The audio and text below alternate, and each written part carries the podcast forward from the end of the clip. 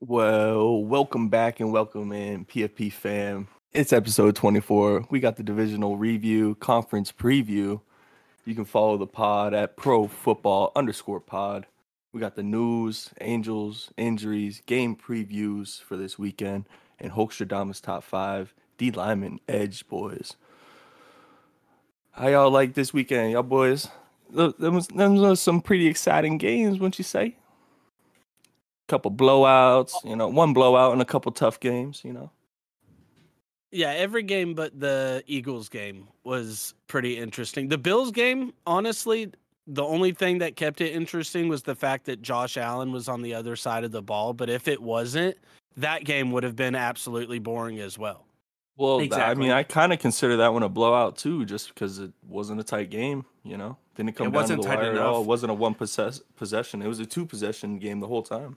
Yeah, there was enough scoring in that game too for it to be like quick scoring at first, and then it kind of hit this lull where no one scored, and then Bills come back a little bit and back and forth. The Eagles were just nonstop fucking like machines. They were getting through everything and were never going to get slowed down. I think that the receiver for the Giants is absolutely the issue at this point. Like they know yeah. what their issue is.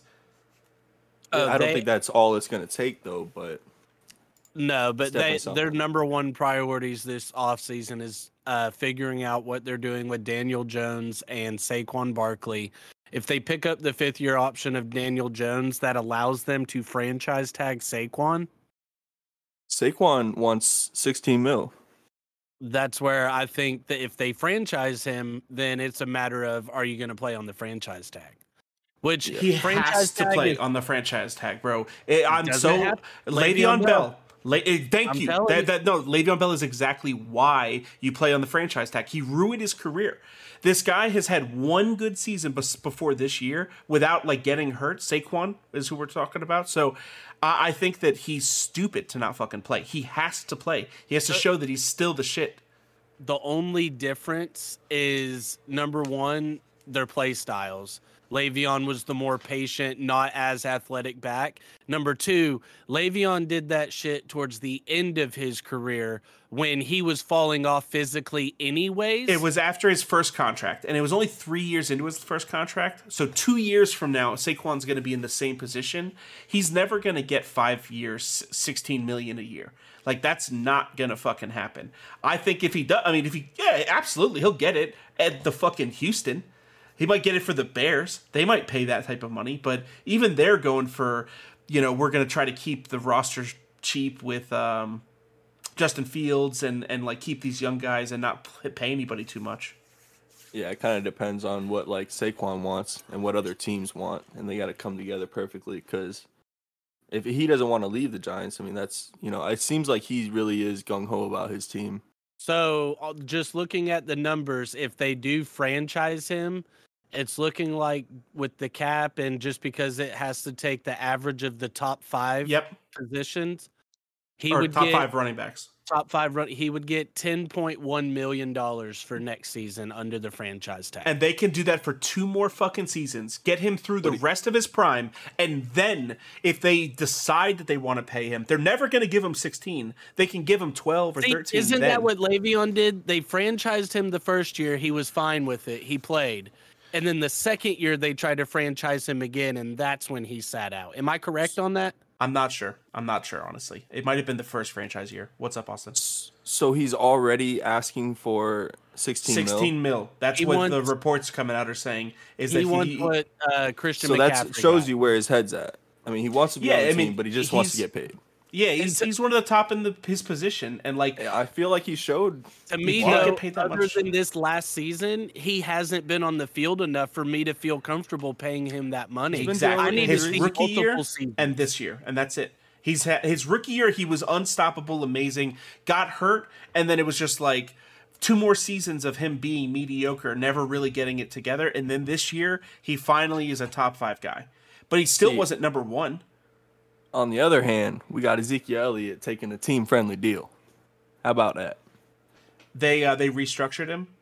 He's willing to. I, d- He's I- willing okay. to. Yeah, I did see that he was willing to restructure so that way. Because I mean, if they're looking to possibly franchise tag Tony Pollard, and then you're play, paying two running backs, top five They're money. about the same age. That's the thing. They're around the same age. It's not like Tony Pollard Pollard's a came in young two or three years, two or three years Two. after The second, uh, like- Zeke. Hey, Yeah. I'm just saying, I picked up Tony Pollard in my Madden franchise, and he's led the league in rushing two years in a row. So I'm just saying, bro. Ayo, he. I haven't played with him in the Madden yet. I I don't used to do that that's with like. Chase Edmonds like two years He's ago. so you smooth get him so it. late, and he was so fast. Chase Edmonds was easy to get that So with. smooth with it. Oh, Man, how about guys, Josh Allen? Hey, how about Josh Allen and the Bills missing their window? But Joey B was cold as ice in that below freezing game. You know he's eight and zero now in below freezing games. That's nuts. eight and oh. Eight and I'm- zero. I'm willing to say Joey Joe Burrow is the best pure quarterback in the NFL right now. Like Patrick the, Mahomes is the- hell of a playmaker and everything like, like, that. But if we're the talking Aaron like Rodgers role, like the, Exactly. the Yeah. accuracy, standing in the pocket, controlling me- the line. Yep. that is Mahomes. Like Mahomes is Aaron Rodgers, like improvising, get out of the pocket, making plays, side arming shit, making plays downfield. It's just saying more Whereas Peyton, like structured, like Exactly. Like he knows exactly where he's going. He's reading the defense at an elite level right now. the offensive coordinator. It's hard for me to pick the pick the Chiefs over them next week at the way I've just seen them play the last few weeks. I want the Whoa. Chiefs, but it's hard to pick them. Like it's hard to say that they're going to win. I want them to. I, I If- which is weird too for me because they're they've been so many times over the past five years. They're like the dynasty. Like why would you hope for them to win instead of the underdog? But I just I guess maybe it was that fucking Cincinnati game we went to and all those fans being assholes after Tua got hurt. Well, I mean, Burrow does have the upper hand. Mahomes got a broken ankle. You know, It's hurt a high ankle sprain. Um, Yeah, I'm not, Not saying good. it's broken. I'm just saying It's it's not, you know. it's not something you want going into a, a big football game like this. Absolutely. So that brings us into our next topic. He'll play through it though. I'm not worried. Is the Chief going to be able to overcome the Tiger? I don't know, man. You you remember last year after Christmas, whenever we traveled up to Kansas City and we saw the Sea of Red? That's what that's what they about to see. And I, I know that Uh, they were there last year. They were there. They've been there before. They've won some games there before. But Three and zero. Burrow is three and zero versus Mahomes, man. hey, it only takes one. It only takes one. And then you're I not think he's oh anymore. four and zero now. No, he's saying in in um Oh, specifically just in- in Kansas City. Oh wow! See, I mean he's But- undefeated against them regardless. So But hey, not to backtrack, but we didn't really talk about it too much with Josh Allen and how the Bills essentially they're they've got a lot of contracts up on defense this year with Jordan Poyer, Tremaine Edmunds. They've got some key guys that are up this year, and they obviously we saw they need more playmakers than what they have on offense. I mean, did they miss their window, or are they just a matter of retooling it a little bit this offseason and they're set to be a favorite again? the Stefon Diggs thing worries the fuck out of me because of how worried he is and how much it is that he doesn't seem to be want to be around the team anymore. He only has a very limited amount of guaranteed money. Uh, that if they they could trade him, uh, they can like get assets for Stefon Diggs right now, get a first and something else. And like he's at that 28 29 range of receiver where like you're going to give him their last contract. You're not really looking to 34, but for 31, 32, 33, I'd like to still have this guy. I think that if he leaves, they're fucked. Like their offense, they absolutely need to add another guy. I think um, you guys heard about DeAndre Hopkins uh, being a potential trade target. Uh, I saw the Patriots as somebody that's looking for him. I think the Bills absolutely need to be looking to trade for something like that. That Him be plus huge. Stefon, and then Gabe Davis, Isaiah McKenzie. that was my next question. What is what do the Bills need to do to make it back, make it to the Super Bowl, make it on a run? Because they were making it on a run. I mean, obviously Von Miller's hurt, but like, Honestly, I think they m- need a more well-rounded offense instead of like relying on Josh Allen to be Yep, Superman. he- and he like has to Tony Romo much. said it 27 times that last game about how he's Superman and he leads the team in rushing yards. He leads the team in rushing attempts. He literally if it was not for him, that team would have maybe won five games this year. Can you name me a worse back in the league than Singletary, Devin Singletary? Oh, I can name you a lot of terrible backs. no, a league, starting back, a number one starting running back on a team that you would rather That not you would have rather than have- Singletary. Yeah. I mean, I Like, would. I'm saying Singletary is like the worst he's running like back in the league Tier of starting running backs. Now, however, for his skill set and the way that offense is, I don't think it's necessarily built the way for him to flourish necessarily. Like Austin, I think that you are leaning a lot on like Singletary as a back.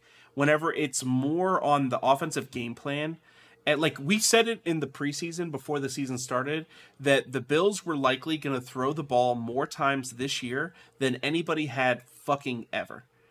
They just got James Cook. Devin Singletary isn't a true running back one. He's more of a receiving back that can run inside.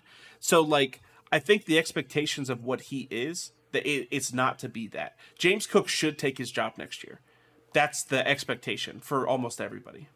But if they played more like the Eagles type scheme and had that power run game, and then we're able to throw the ball, but still, like I, I- just don't think they have the big body receivers. Like Yeah, No, they don't have AJ Brown and block. Devonta if you Smith. give him 12 to 14 carries, he can get you 65 to 80 yards. Like to me, honestly, I see him as a more healthy Jeff Wilson Jr.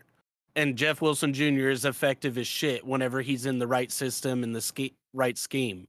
And so, like I said, I mean, Devin Singletary, he's also set to be a free agent this year, and he quite honestly might be a target for the Dolphins because they have the needed running back. They don't have any under contract this next year. Mostert and Wilson are probably set to come back, maybe one of them. But Singletary's from Miami, works out in Miami, works out with the same trainer that Tua works out with. So, I mean, the connections are there as well. if you notice, the three teams, maybe four, but three teams that are left in this run have the three biggest, strongest receivers on their team, and that helps out in the run game. It does. I mean, them- the 49ers, it's all, it's their whole scheme is that the receivers Literally. need to be able to block too. Like uh, Brandon Aiyuk's biggest strength is his run blocking. And then at the same time, he's a massive athlete on the top side. Eagles are soaring into that Super Bowl. It looks like though. How y'all feel about that? Based off last week, they they don't look like they're gonna get stopped until they run into a break wall like the 49ers. I was about to say that 49ers defense is a lot different than that New York Giants defense. That shit's tough. And their offense is, I mean, they have two real receivers. They have Br- um, Kittle, who's, I mean, honestly a top 20 receiver if he was on any other team in Bro, the the way he just sneaks and gets open, but that little bobble catch he had, insane. That was He's got some unbelievable. hands. I I think that the Eagles had a really good season. They had a great run, but as long as Brock Purdy can continue to make zero mistakes, it's impossible to beat the 49ers. I, I don't know how you beat them unless you force that kid to make a mistake. He throws the ball away so quick every fucking time. It's like he's got Kyle Shanahan literally sitting on his shoulder. Well, also, I mean, the Eagles' number one strength is their rushing offense, and the number one strength of the 49ers defense is that rushing defense, Yep. not to mention that pass rush. So I think it's a matter of really just keeping Jalen Hurts in the pocket with Bosa, not allowing him to beat you with his legs, and just stopping the bullshit runs and option runs that they do with Boston Scott and Gainwell and Miles Sanders and the whole stable of running backs that they use. Because, I mean, if you force Jalen Hurts to beat you with your arm versus that defense, I think you might see a lot of what Dak gave you last week. I don't Yo. know. I actually have more confidence in Jalen Hurts doing it and getting the job done, especially if you're going against Purdy in that kind of aspect, like the garbage time aspect, trying to get the ball down the field and push it. Like I think the Eagles have a good enough defense, it's good enough secondary to stop Purdy from doing that. Where I don't think the 49ers have a good enough secondary to stop Hurts from really getting it done. I'm And fucking it's scary because I do think the 49ers will win. I'm fucking pissed at Dallas, bro. The way that they fucking treated Dak on Twitter was absolute bullshit. Talking about those two fucking game changing picks and like all this like like it was just him. I mean, there's a fucking eleven people on offense. Yeah, he made two mistakes, but like he's not the only one out there not playing up to the caliber what that offense could have played at. It to to put everything on Dak like that, I think that that's just like such a shitty organizational thing. They should have fired that fucking guy. Dak's Now, a great leader. He's a great leader, one of the best in the league. That's just a huge aspect as a quarterback. He's also a great quarterback. We've seen that throughout the years. Yeah. now we know he's been dealing with some injuries, ankle injury, shoulder, fucking finger. So like, yeah, it's gonna take some time to get back into the rhythm. He's not the perfect player that he was a couple years ago. Not saying perfect, but like the, the dude put up some numbers. Yeah, he's making a lot of mistakes, but I don't. As a Cowboys fan, I wouldn't give up on him. I've seen that he shows heart and he shows that drive. Now, coaching wise, you know, those coaching decisions we make late in the game, that's really alarming. Really Now- fucking alarming. to me that's it's not all on Dak now to say it you know Dak can't take some of the blame he absolutely like I mean just Yeah. he looked rattled the whole I mean, game throwing interceptions. And- like, Well, and I mean one of the interceptions the the tip pass to Fred Warner now granted it was tipped he shouldn't have thrown that ball period Jimmy Warner was coverage. right and there. Fred It- Warner made a fucking play on that ball And- too. but that's it went where right into also, his hands. It was like, Kellen Moore did nothing to adjust his game plan. And when Tony Pollard went out, they just and Mike McCarthy even said, like, you know, Tony Pollard, you know, you want to get the ball in his hands, so it does kind of affect our scheme. When and so to me, it's like if your scheme's wrapped around your running back two that much, you Whenever you have CeeDee Lamb, like Michael Gallup, you've got Dalton Schultz, you've got all these pieces on offense, and Tony Pollard's your game plan. Kellen Moore I needs mean, to go. you Like, saw all year though. Hold on. You saw you saw all year long how big of an aspect Tony Pollard was for us. So like him going down did hurt us. You know Well, that was a huge aspect. It did, but you still have CeeDee Lamb. You still No, I have understand, Michael and he Gallup, You still have Zeke. You still have Well, Dalton what we're Gallup, saying is like, like, that that Michael concept Gallup of like goose egged. That egg. that concept of the next man up though that like whoever the guy is that's replacing the guy that just got hurt has to be able to compete at that same level. Like that's playoff football. Like i think that the 49ers if you looked at their team the way that, or i'm sorry not the 49ers uh, the bengals versus the bills. The way that the bengals were attacking on defense and the way that they were just aggressive and scrappy and that whole fucking game they were going to win they Now that's how the Cowboys were playing on defense. You, You can't think say anything about your that. Like offense they were playing their ass off. against 49ers. You're talking about a team that puts up over 30 points, 34 points a game, and we held them to 19. Like yeah, it was huge. All And- field goals and then one touchdown. Like, come on. Now those guys also, the 49ers had two days extra rest. The Cowboys played on that Monday. yeah, they So played like on Saturday. they had extra time of rest. and we talked about it a couple episodes how big of an aspect that is. Rest time and getting Yeah. your body ready for this big game like this, especially against a defense like I they had to go against. That's huge. I will say though, they've already played each other this year, so the film is there. And also at this point in the season, Films there on Purdy. at this, it, it, he's played the last eight weeks. The film's there. Yeah, like no. at this point in the season, any of these athletes will tell you a extra day or two is going to do nothing for your body. If you're hurt, you're hurt. Like that's you're everybody right now is playing through shit. So like that Days extra day or rest, two, though. It does. it might give you a little bit, but it's not giving you that much of an, of an advantage. That ca- that Dallas defense did everything possible for Dallas to win that game. That offense is what lost that game for them. Parsons looked like he was. He, Parsons wanted to win that game more than he wanted to win any game in his playing like MVP. career. Dallas Dallas offense isn't looking complete, not yet, but we'll get it done next year. But you know who is looking complete if they can get fully healthy is the Chiefs offense. They're looking good. They got all the pieces, you know, filling in the puzzle all nicely. Even though we that was the big thing, we were scared about them coming in this season. Like who's their receivers that Patrick Mahomes is throwing the ball to? It's just gonna be Kelce, but like he's feeding it all around. You don't really know who he's dishing it to. Well, Kelce. Kelce uh, has historically. This is his like best season. He he did some shit that nobody's ever done before. 10 receptions in the first half. Jesus. That's insane. Wasn't he one reception Christ. from breaking the record? Like he didn't he tie the reception record in a playoff game, or was he For, still one like, away from that? I believe he All was not one tight ends. from It was all time receptions. I think it was 15, and he might have finished with 14. But like, oh my fucking god, dude! Like he. So Travis Kelce's the number one.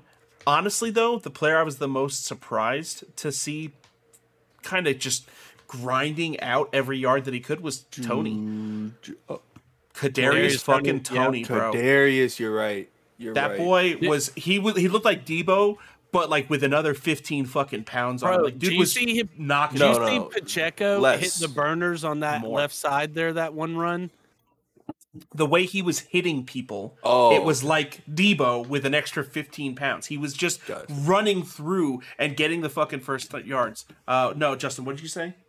Did you see Pacheco on that hit the burners on that one? It, because he wears number ten and he is smaller, like bro, it looked like Tyreek out there. I love it. I love Is it. that the cheetah? What? Not just a Cheeto. You know what I'm saying? Uh, I think Cheeto. I think um I think that the Chiefs like I said I want them to win so fucking bad. I think their defense isn't elite enough to potentially get it done. That offense eh, is unstoppable force, though. Speaking of chiefing, I mean Chiefs or chiefing. Yeah, how about y'all's coach, the Dolphins coach, chiefing on the sideline? What about that, boys? Let's bring it back a week. What, what was coach doing over there on the sideline? I The saw Dolphins that. played last week? I saw that bouncing around on Twitter, and I He's chiefing up. number one, I don't think it was a vape. I think it was a pin cap, and you know, people just sit there and mess with it. And it's cold as shit out there anyway. So if you exhale anything, it's gonna look like smoke. Number two, if it is, the f- who the fuck cares? That's, That's what. I'm saying. I love that everyone's getting on Mike's dick about this. Like, this. if you're in a playoff game, you probably need it to get your nerves down a little It- bit, bro. Like, I The- mean, I'm it good was the it. time he hit it. It was a really the Bills were Everyone- coming back. He was stressing. everyone wants to make this nerdy little white kid that lives in Miami and is now the head coach of the Miami Dolphins into a fucking douchebag. Everyone wants him to be the biggest fucking douchebag that there is. The the nice Oakleys, the fucking super white shoes, like everything he does is fly in Miami and blah blah blah. They're trying to turn him into a douchebag. That's what the media wants. He's a savant. The guy's a genius. He doesn't give a fuck about any of that noise. You gotta see a, a clip from of him from 15 years ago. He is kind of a G. I saw that. he is kind of a G, bro. So uh, Bill O'Brien got si- um, signed by the Pats for their OC, and then it looks like DeMeco Ryans is going to be going to Houston. Um, he's I, I I actually wanted to talk about. It's kind of fucked up, man. Like DeMeco Ryans, while he's preparing for the fucking Cowboys, had to go and take interviews because they won't hold the process. he actually postponed and canceled or canceled two of them because he straight up said like I've got to get back and prepare for the Cowboys. And I mean, if you're a team interviewing him, you got to respect that because if You he was have your to. coach, if he was your Bang. coach, that's what you'd want him doing for you. So I Exactly. mean, honestly, I'd love for him to get it there, but I don't want to see the same bullshit Houston's been doing to where he gets a year or two and then he's out the door. Like get him in there and give that man at least four to five years to establish a culture and see what goes from there. if he can take the pieces that Lovie Smith was using last year and have them play the same that they played last year, he'll already be a success as a head coach.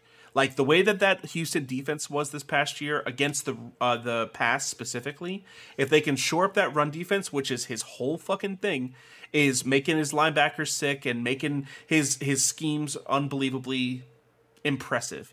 So I I mean I really wish that he would just come down to Miami and be the defensive coordinator and let's go for a fucking, you know, dynasty run, but that's not going to happen. The dude's young. He ran a great fucking year. Uh best defense in football, high scoring defense in football, lowest scored against. I mean, what else is there to It was just the run D. Yeah. yeah. And O'Brien's not confirmed, but he's highly rumored to be I the thought I saw uh, something today. OC. Nothing's it might- been official, okay. but Adam She- Adam Schefter did report that the rumors are that he is in line to sign as the OC, and he's already let Nick Saban know that he's taking the job. So it's just a matter of ink to paper at this point.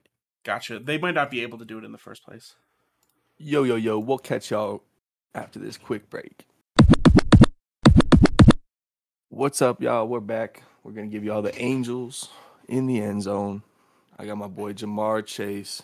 They took an end zone tutty away from him, but he should have had two on the day. He had one in the snow.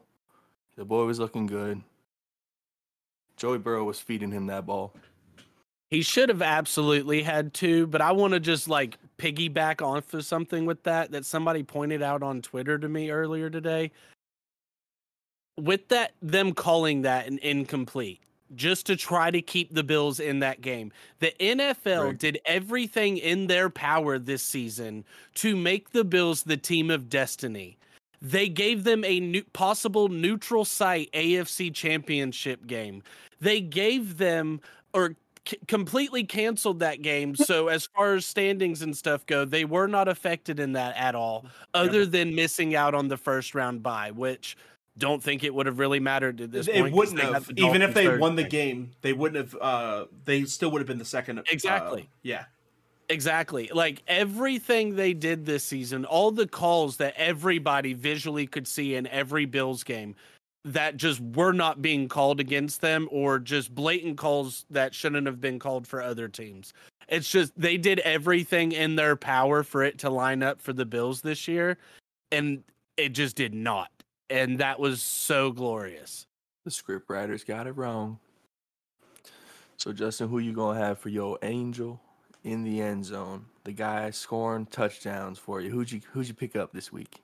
Oh, he's not scoring touchdowns. He's not even making tackles or kicks or anything. Is he? He's he on the sideline calling the plays. I've got DeMeco Ryans. Oh, that he's dude, restricted we just, touchdowns. We just talked about him, but man, ex player, you know, came up into the league. JJ Watt has already like you know he speaks very highly of him as he was a rookie coming in and DeMeco was his veteran and just helped him acclimate to the league and how much of a leader he is. And we've been he- hearing about this guy since he was a linebackers coach the last few years, even back when he was a linebackers coach in Houston. And I'm just, he's coached his ass off in this postseason here. That defense has been stout all season long. They don't have many big name stars other than Fred Warner and Nick Bosa and they're just absolutely dominant across the board. We thought it was Robert Saleh, and obviously he did play a big part in how that defense has looked the past couple years. But the fact that DeMeco has been able to just keep the wheels turning there, honestly, if he leaves, I'm I'm curious about the step back that defense will take in the next coming years here. I almost don't want that team to go to the Super Bowl just because of that defense, and it's going to cause for a boring Super Bowl. Valid. You know, honestly, I didn't even think about that, but that's such a good fucking point. Don't want to see a great offense go up against another brick wall. Just not well, fun. That leads me perfectly into my angel. Let's go ahead and hope that Jalen Hurts can continue to play like he's been playing because if he goes for another three total touchdowns, then that 49ers offense is going to have a hard time putting up that amount of points on the Eagles defense. That's the the one thing that we haven't really talked about and like I feel like everyone's been hating on the Eagles because of their strength of schedule. But in reality, like even with the tough games they've played and and the people that they have played against, they kind of look like the best overall offense and best overall defense in football. Like it's pretty difficult to stop them from doing what they want to do. The 49ers had the easiest schedule this season. Their yeah. strength of schedule was ranked number 32. So Easier neither of these Eagles. teams have really played many high caliber teams. So I think it's going to be a shock for both of them. I wouldn't be shocked to see the under in this game be the play just because these offenses are going to spend most of the game trying to figure out the chess match versus those defense defenses and you mis- mentioned it earlier Austin that secondary for the Eagles versus that secondary for the 49ers to Slay. me that's the X factor in the game there we did have a couple of injuries uh, this past weekend. Uh, Tony Pollard has already successfully gone over uh, a fibula um, injury. So his fibula got fractured, surgery. and he's already had surgery. Uh, so they're expecting that he's going to be healthy and ready to go by training camp. Dude wasted no fucking time getting under the knife. Pat Mahomes is a high ankle sprain, like we said earlier it's worrisome. He came back and he looked pretty decent, but he didn't look like Pat. So let's hope that a whole week of rest will let Pat, you know, look like Pat, or maybe just inject him with something. I don't know. Let's get Uh, a fucking drum roll going. He'll he'll play on one leg if he has to. There's no way that guy's not playing all four quarters. Exactly. The Exactly. Chiefs quarterback is going to play. Tell you that much. They're going to juice them up just like they did last weekend in the second half. Game preview.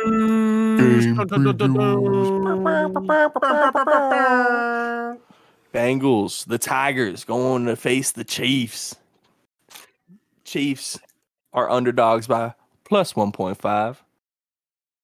That changed due to the injury of Patrick Mahomes, I believe, and to the fact that the De- Bengals have dominated the Chiefs in every matchup that they played in the past two years, three years. I still think that if Pat was healthy, that the Chiefs would be the favorite. If he w- didn't have the high ankle sprain, even though they've lost Yeah, six that's- or that's seven games in a row, to I mean, they would still home be field fucking advantage too. You know, that's a huge thing when you Yep. talk about spreads and stuff. What you got, Justin? You got the Chiefs or the Tigers? I love that they made this the uh, night game, just because this is going to be the one that's going to be the most electric. Like we already talked about the defenses for the Eagles and 49ers. So, honest, like I said earlier, that I I'm going to have to take the Bengals. Like the the fact they're favored on the road in Kansas City, I think it has a lot to do with the three and zero with Burrow versus Mahomes. Mahomes' ankle, that's question still up in the air. I don't know how much that's really going to affect their offense just versus his ability to get out of the pocket. And Colby, you mentioned, you know, how the Bengals defense last week was just absolutely aggressive as shit.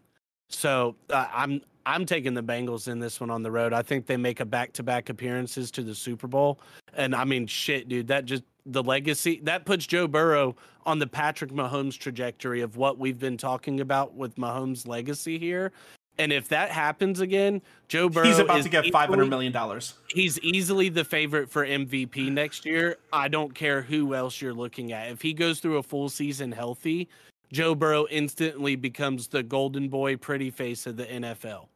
I'm pretty sure at that point that. he gets his own dorm room in the Fort Knox facility or something. They're just going to be bringing him some money for certain.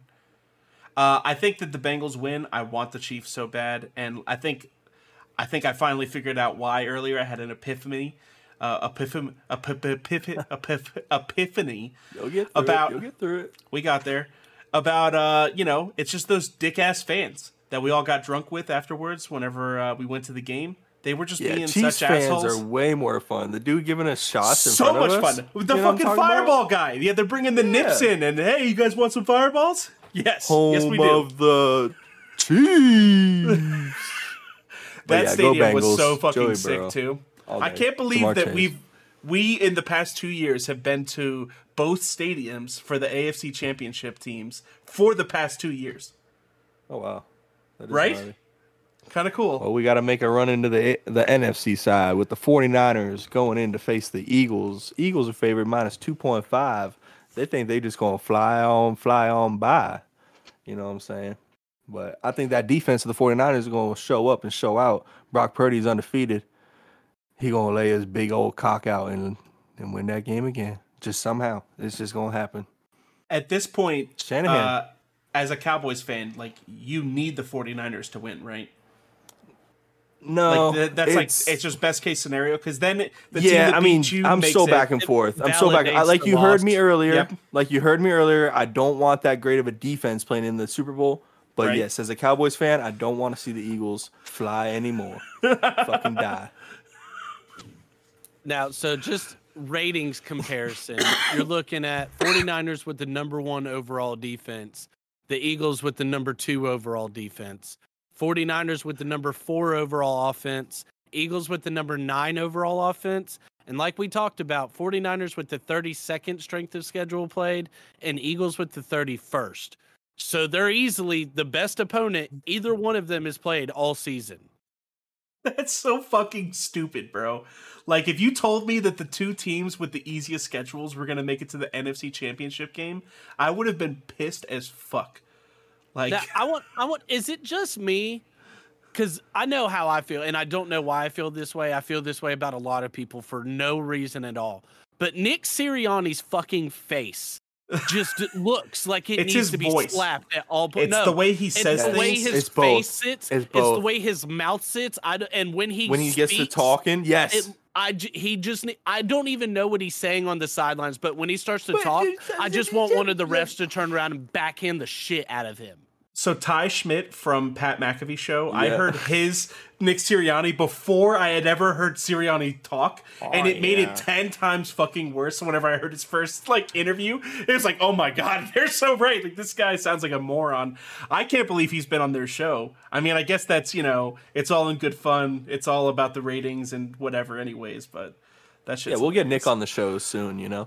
Yeah, We'll hit him come on, Nick. if I just, we just don't. You just keep your camera off. We don't have to look at you. We'll just ask you questions. Yeah, he's definitely not going on after. So what as far just as a game pick, I'm gonna have to go 49ers.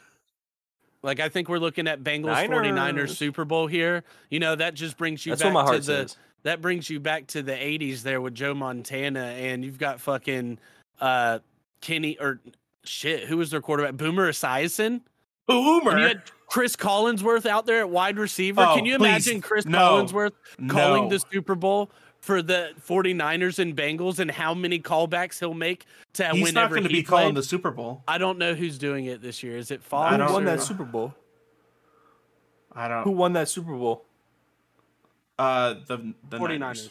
Yeah, the Niners, Bengals okay. don't have a Super So I Bowl think that I think that the Niners and 40, and Bengals go, and then the Bengals take it. They somehow just defeat that defense, and the the offense of the 49ers can't keep up. Isn't It's it gonna be- funny? It's going to be Fox. Okay, so that's So uh, Tony. be, Is that uh, Tony?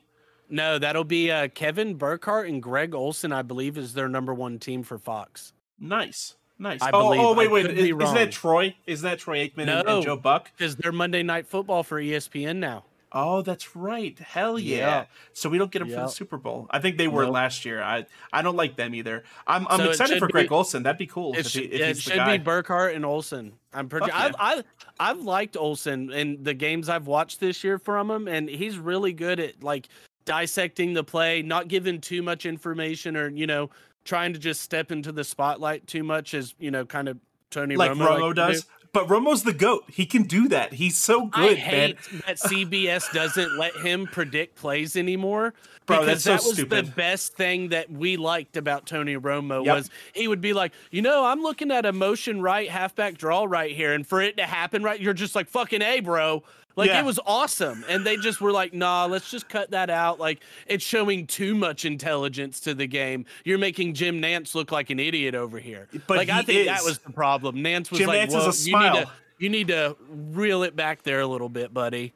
Yeah. Nobody asked you for this information. I'll, Cowboys I'll tell fan- you when to talk, and then I'll tell you when to shut up. As a Cowboys fan, Tony Romo didn't do shit for us.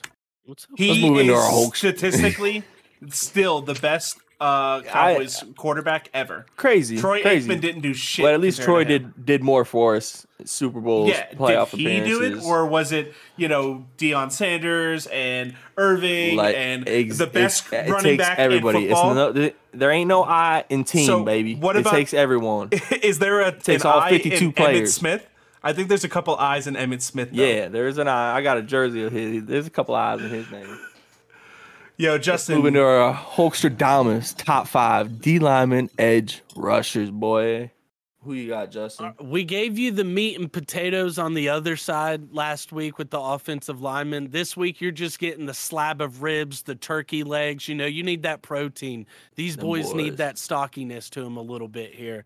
So, uh, number one, I've got just D lineman edge. You know, this isn't including the linebackers that play edge. But the number one overall, just period D lineman, you got Jalen Carter out of Georgia.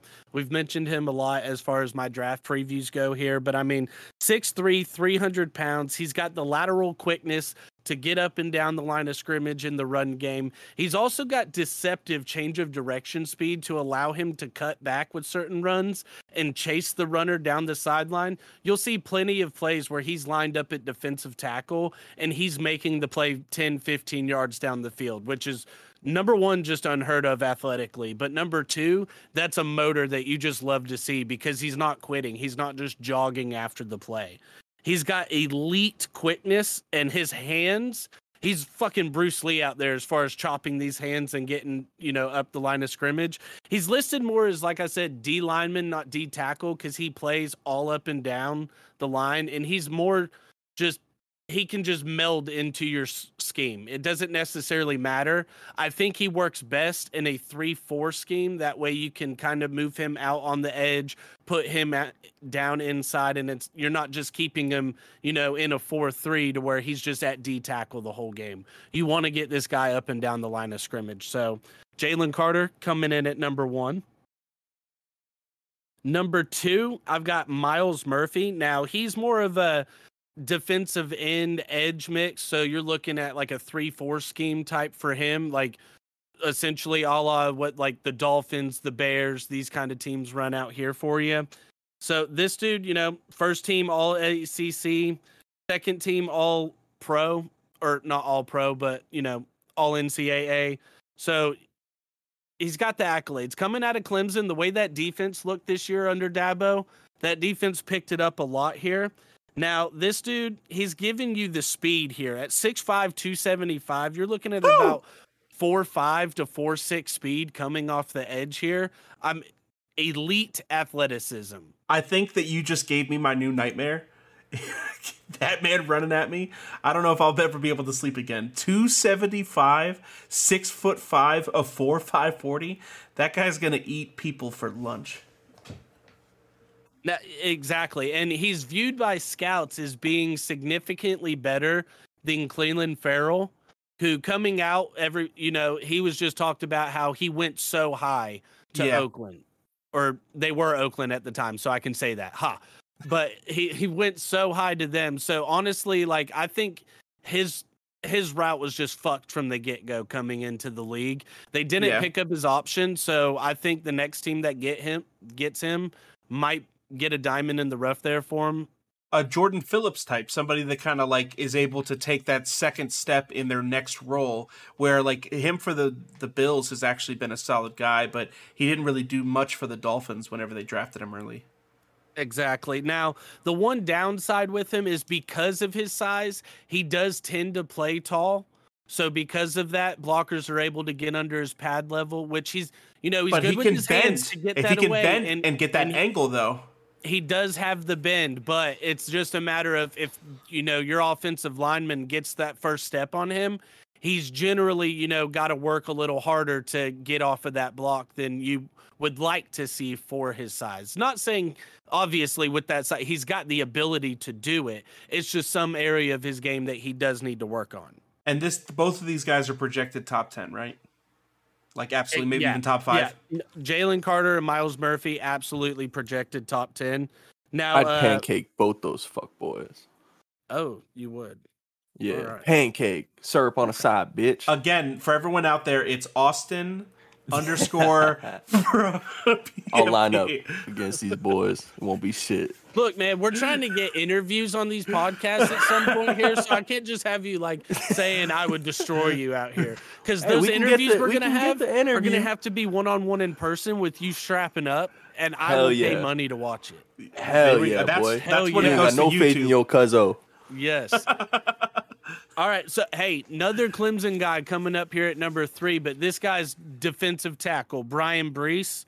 This dude here, absolute just beast in the middle on what you like to see here 6'5, 305, 33 inch arm length, like just elite arm size here coming for you.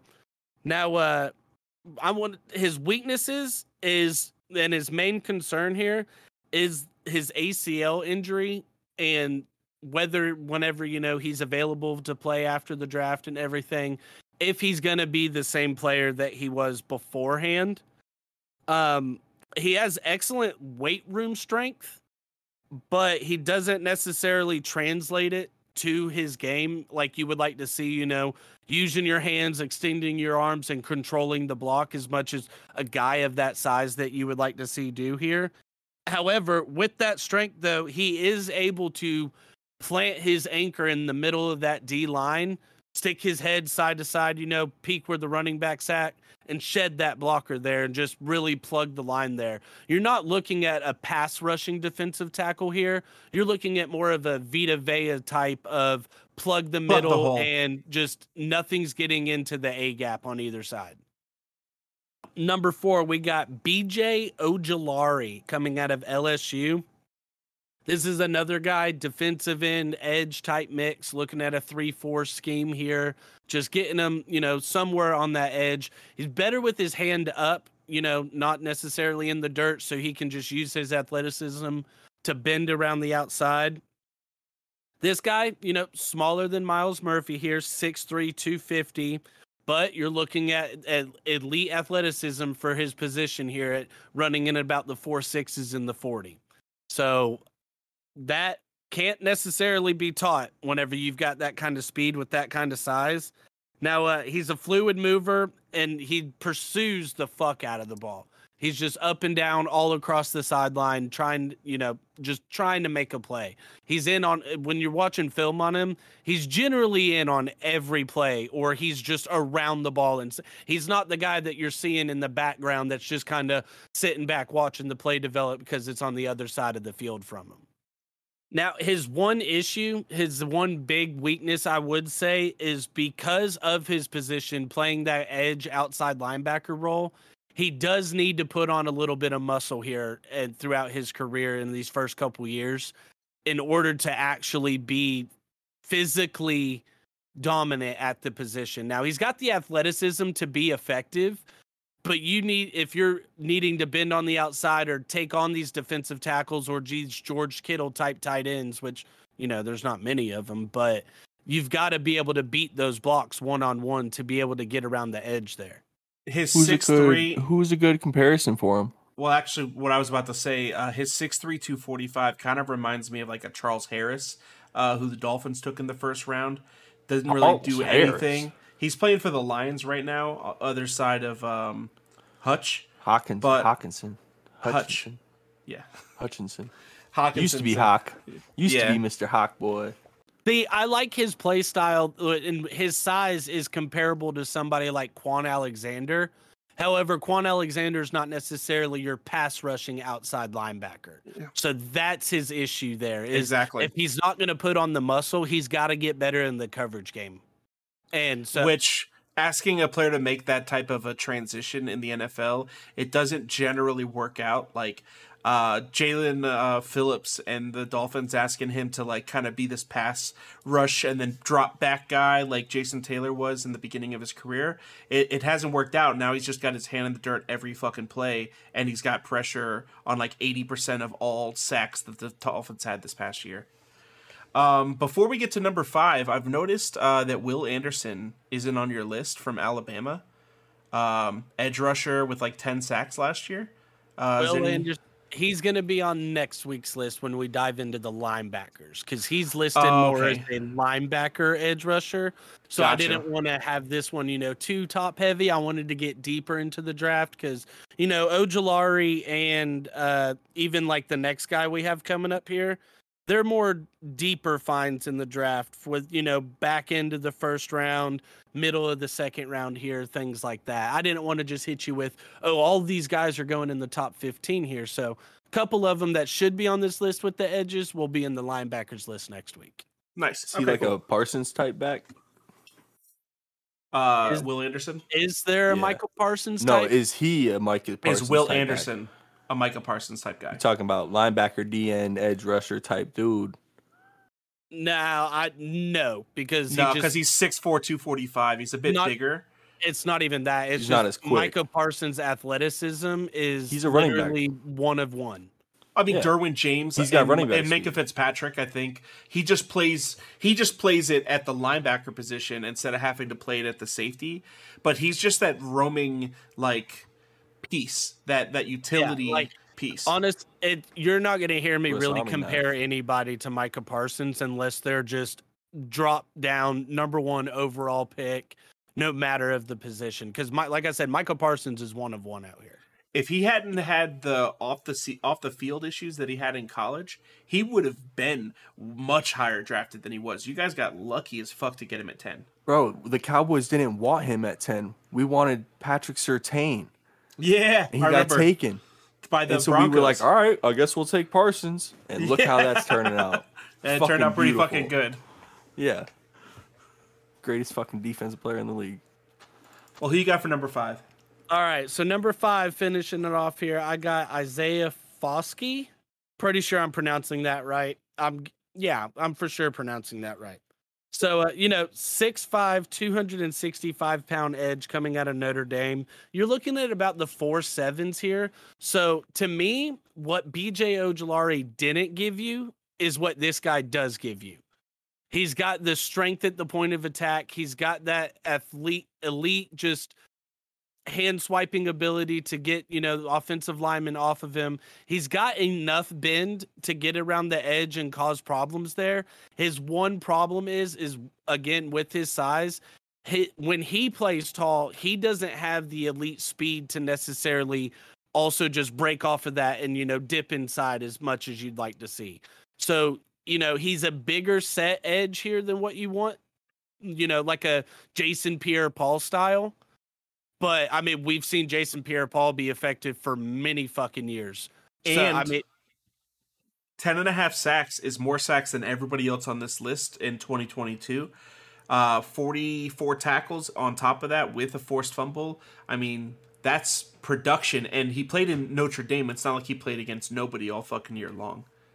Exactly. And, and he was honestly like the focal point of that Notre Dame defense. And Notre Dame's one of those teams, you know, they don't play in the Big Ten, but they're in Big Ten country. Offensive linemen, linebackers, those just hard nosed positions that you're looking at, you can really never go wrong with a Notre Dame player. Hey, everyone loves Rudy. Fuck Rudy. That movie was terrible. Actually, Hey, uh, I like funny I like radio better. my my freshman year of high school, uh, our head coach was Coach Roush, and he was uh, one of the players that played at Notre Dame when they filmed that movie. So he was in the movie. He was the first guy to drop his jersey on the. Um, Rudy can have my spot, coach. Like that was my fucking head coach my freshman year of football. How did he feel about that? Did he think that was the corniest shit ever? Uh, I mean, that's not what he said to When us, you hear a bunch of talk about the kids. story, they straight up say that never fucking happened. Yeah, like I yes, mean, he got in and he got a sack in garbage time, and the game was already either won or lost. Like I don't know either way, but that was like, movie magic. never fucking mattered. There was no putting him on your shoulders and carrying him out of the stadium. Like none of that fucking bullshit. Like fuck that fucking movie because it was just all oh hey let's just make everybody's hearts feel happy for a little bit. And Hey, yes, I little guys. you, Austin. Radio was so much better because that was a reason to fucking feel good because that was a true story. It is a Just great give movie. that motherfucker his pies. Hey, well, if you made it through this far, we hope you enjoyed the episode. You can follow all the boys on the Twitter.